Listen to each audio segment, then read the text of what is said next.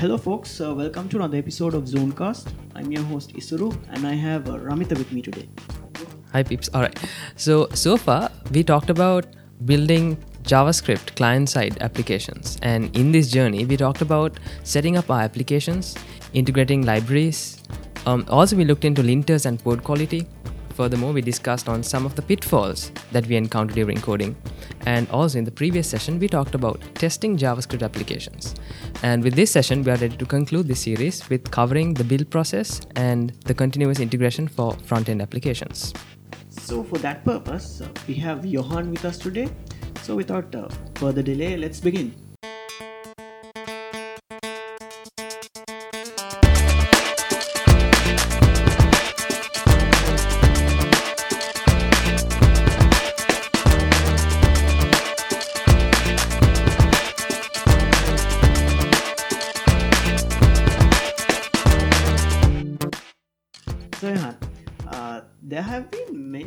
Build tools designed for backend applications, such as Gradle, SBT, to name a few. Uh, why do you think we need a build workflow and tools for the front end? That's a good question, uh, Isuru. So, uh, throughout this series of sessions, uh, we discussed about uh, modern application building, how, how we uh, go through all of these steps of uh, integrating linters and uh, getting involved, all of these transpiling steps and so on. But in legacy applications, prior to all of these things, we were just referring JavaScript files, whatever the uh, project associated files. And again if we wanted any dependency we were just copying all those dependencies in our project and then referring it in our html files. But uh, in modern applications as we discussed uh, we have to get uh, these package managers involved and there are transpiling steps associated and we have to combine all these script files and there are so many things going on. And to handle all these complexities we need a task runner or a build tool to get this done.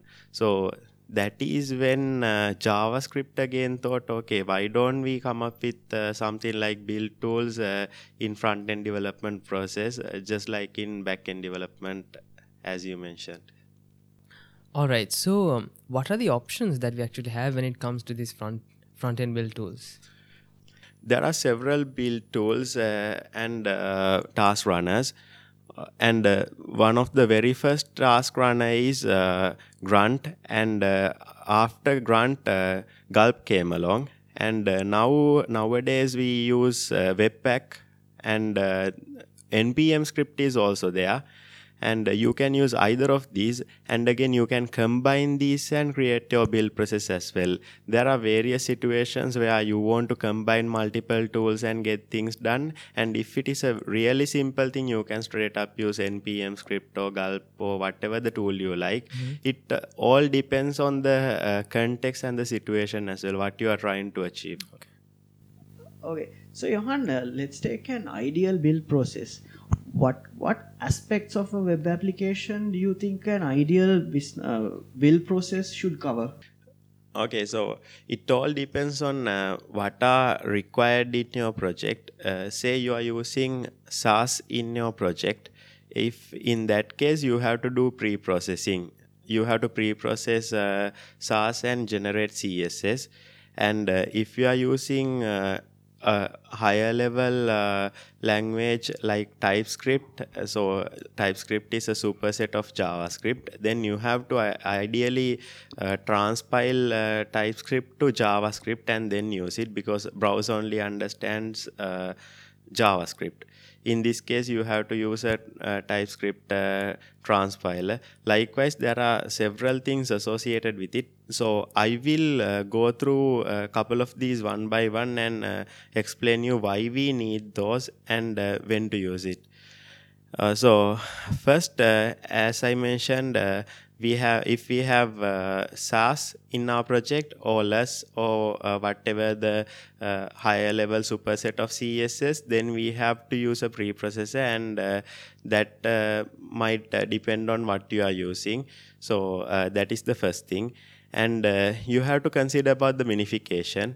Now when it comes to css and javascript uh, we might be writing our code uh, having all these spaces and uh, we'll be indenting our code and we'll be putting all these fancy comments and everything right but when it comes to production we don't have to ship all of those because end of the day what happens is soon after we are done with the development we'll be pushing all of these uh, through the uh, build process. And ideally what happens is it will go through each each and every line of code in these files and it will remove all of these by minification and it will do uh, further optimizations as well when it comes to uh, JavaScript uh, because say for an instance there is a redundant uh, code segment uh, which can be optimized and uh, JavaScript minification process will remove those segments and make sure that it'll, it it's in the uh, optimum way so that over the wire when we are serving these files it, the payload size will be very less so uh, that is the second step. And afterwards uh, we'll be concatenating all the javascript files together and css files together. So we are doing this step because uh, when we are serving a, a web application, uh, whatever the web page uh, to the browser, if there are 101 uh, javascript files and uh, css files in our application then what will happen is browser can only download five concurrent uh, script files or css file at, uh, files at once. I'm just taking arbitrary number. So the, this might uh, differ from browser to browser. And in this case uh, when it's downloading five files parallelly for the other set of files you have to wait another uh, some time back and uh, it it will go on right? So uh, it will be uh, it will take more time if we are to do it that way. So if we are combining all of these files together and serving them at as one file then it will be a bit faster. Uh, so i think the connection establishment time is also reduced when we are downloading a single file. Yeah. Because uh, it's always higher if you are to achieve a connection and get all these files uh, you have to always do that uh, for each and every file. And uh, js transpiling. Now uh, if you are using typescript or coffeescript or uh, whatever the javascript superset then you have to always transpile your uh, script code base back to javascript. So that can be done easily via this build process. And hashing files.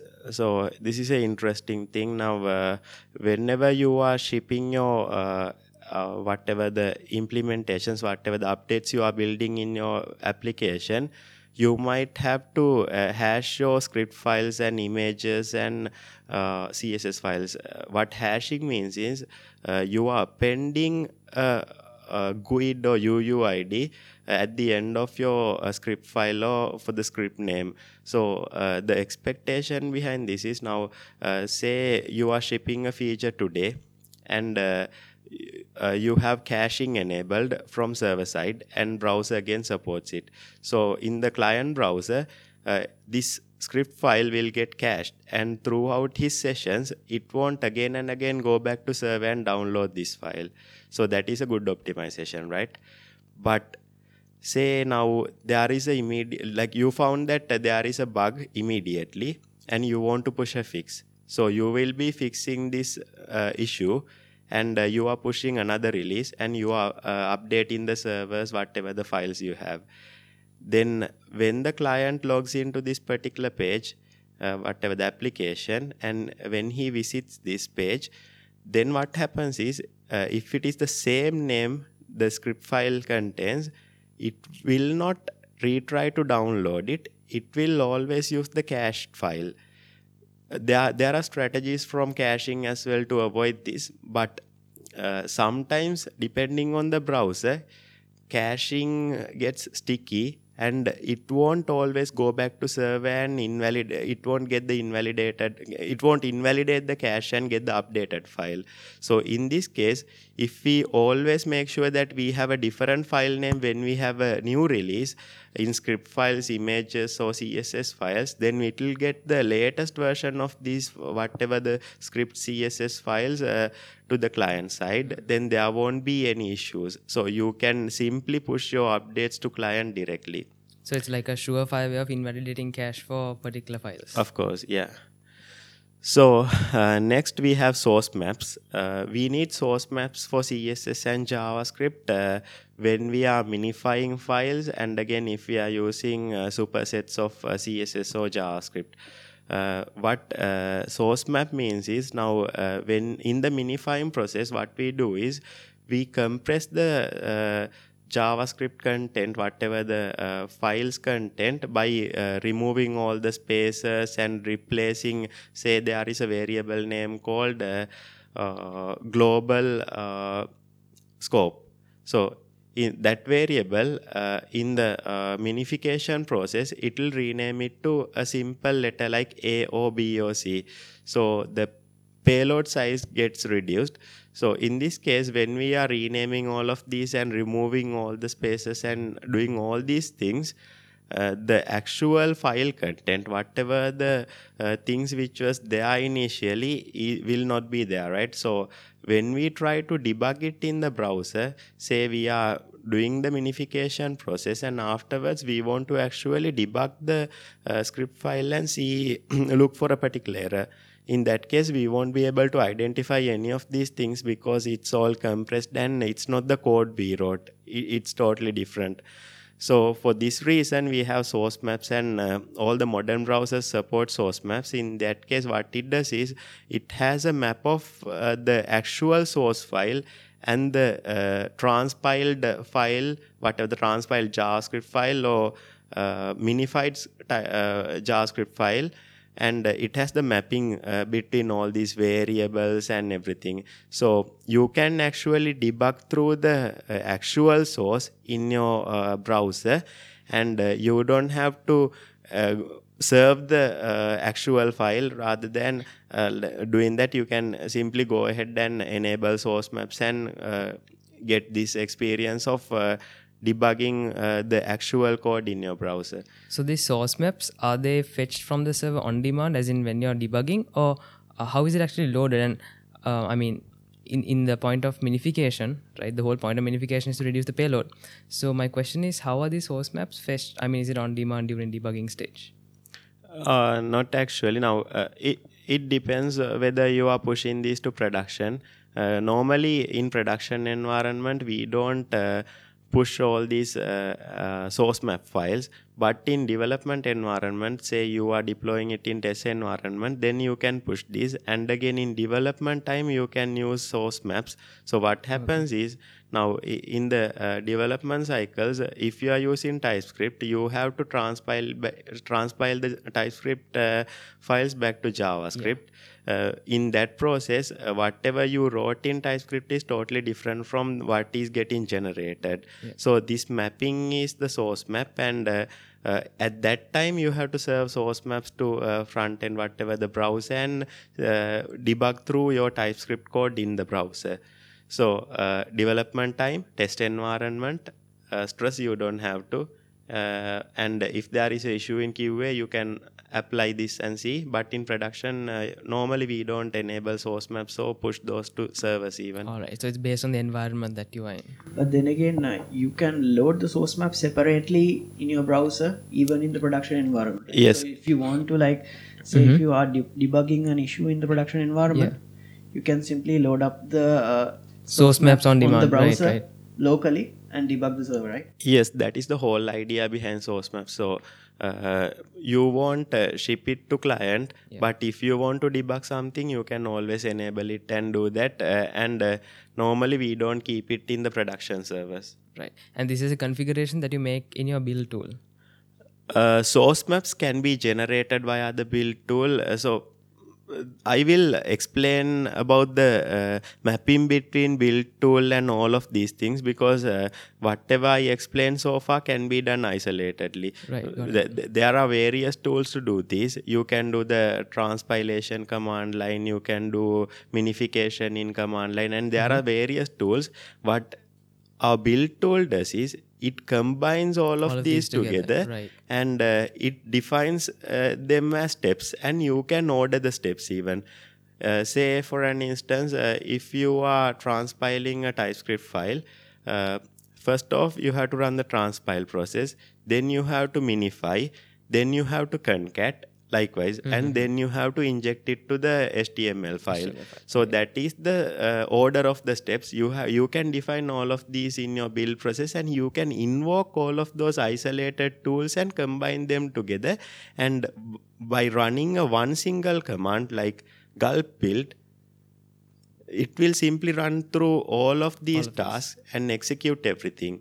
So you don't have to worry about the order. You don't have to isolatedly execute everything. And you don't have to remember the all the command line arguments you have to pass. It will be really simple. And uh, i will go forward and explain the uh, other things as well uh, the next thing is embedding resources. Now uh, in your uh, web application you might be having several uh, script references library references and css references. If you are to manually wire up all these things it will take a whole lot of time to figure out okay where to get these dependency from how to wire up uh, what is the order of these dependencies and so on. You can uh, configure your build script to do that as well and uh, in that case it will automatically wire up all of these these things to uh, uh, our html page. And again if we are pushing a production build in that case it will concat all of these script files and create one script file and again embed that to uh, html file. So that comes handy uh, uh, when you are writing build tasks for different different uh, environments. You can uh, always write uh, uh, whatever the build task for your production targeting production environment related configurations and qa and development cycles. And uh, the final uh, point is uh, distribution so uh, ideally after you are done with all of these you have to create your distribution and you have to uh, push it to say if you are building a library you have to push it, push it to uh, npm repository uh, if it is uh, you are targeting, you can push it to Bower. Uh, likewise, uh, you can do all those steps also. And again, in your build process, if itself, if you want to make a tag, if it is a production release, you can say, okay, tag this from uh, uh, this code level and uh, make a change to version file and uh, commit all these changes to the repository. So that again can be done with your build tool.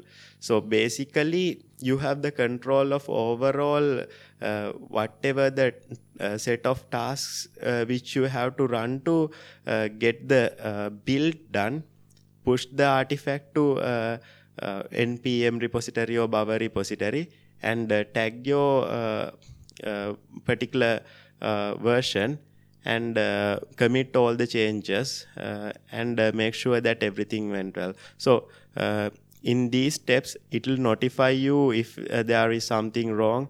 So uh, uh, one thing i forgot to mention uh, within these steps is linting. Now, previously uh, in one of the sessions, I mentioned that uh, we ha- we can integrate uh, Linters. linters uh, in the IDE, and we can do the same with uh, build process as well. If we are integrating the linter to a build process, then it will do the uh, code linting if it is JavaScript or CSS or uh, whatever the files you want to lint. It will uh, show you the set of uh, errors, issues, and so on, and you can simply uh, address them then and there. Again, if you want to fail the build process, uh, if there are any issues, you can do that as well. Plus, uh, if you want to integrate testing and uh, uh, code coverage generation related tasks, you can do that as well. So uh, we have defined our build process. Uh, let's say uh, I have a CI or CD environment, like you know Jenkins or TeamCity. How is there a way for us to uh, integrate this directly into a CI/CD environment? Are there any tools that we can use there? all the tools which I've explained so far uh, runs on top of Node.js. So uh, what you can do is now, uh, if it is the uh, development environment or CI/CD environment, in either of these, you can simply run all of these uh, in a terminal. So uh, in uh, Jenkins. Uh, CI environment, uh, you can simply uh, use a, a, plugin like Node.js plugin and uh, invoke all of these commands or else uh, you can use a shell plugin also and invoke these commands in shell as well. So ideally this doesn't depend on any of these plugins. You if you have the capability of simply invoking shell commands in your CI CD process that's it I think uh, almost all the CI/CD uh, processes, uh, like uh, environments, have these capabilities, and uh, it's just a matter of having Node.js installed if uh, that plugin is not there, and if that plugin is again supported, you can simply invoke these commands. All right, so I think that pretty much sums up the entire build process in terms of you know front end um, applications. Um, right, so for you know a final I would say a more generic question. Um, so JavaScript is a very fast evolving technology. So Johan, what's your take on you know always trying to go for the latest available tools and you know versions that's out there? That's a very good question. Uh, so uh, some people might argue that uh, in your project you are not using the very la- latest uh, trends and libraries uh, and so on. So uh, recently I've been looking at one of my old projects which I've been working like one year back, and uh, it has the build process written in Grunt. But nowadays, the trend is towards Webpack and NPM script. So uh, I just thought uh, whether to rewrite the whole thing in uh, Webpack and uh, this npm scripts and uh, then again what came to my mind was no need because uh, in the build process which i have at the moment it has all the things uh, which is required for my project. And i don't have to achieve anything uh, out of that uh, new tool which if i am to uh, integrate it and uh, get get these all these uh, cutting edge uh, technologies. So uh, it all sums down to uh, what you want from your build process. If you want something totally new out of this build process if there is something wrong with your build process then you can always go ahead and integrate whatever the new features new tools and so on and uh, if it is uh, something like if, if you are trying to uh, use the very latest uh, cutting edge technologies always think whether uh, it is overkill work uh, or are you trying to uh, do the same thing from a different tool? So uh, it doesn't make any sense to adopt new technologies just because they are there. Because what i saw throughout these years is that uh, there are several technologies techno- uh, which comes up just like that and people say okay this is the uh, best thing ever and you have to use it and so on. And after 6 months uh, there is another library which comes up and uh, they claim that okay this is the nice tool and you have to use it. This is actually better than the previous yeah. one. Use this instead of that and then 6 months later the same thing happens over and over again. Exactly. So this won't ever stop and if you are to keep on updating you won't be able to build your project. You just have to ch- keep changing libraries and uh, make changes to your code base again and again without building any of the features. So uh, if you are starting a new project today and if there are four technologies available and all the people claim that there is a, a technology uh, which should be the best for this particular purpose then you better go ahead with that. And you have to research on that and see the uh, uh, support from community whether it's gonna la- least long and so on. If that is the case then you can adopt it. But if it is a project which you've been building so far and there is something to it then you don't have to go ahead and change it.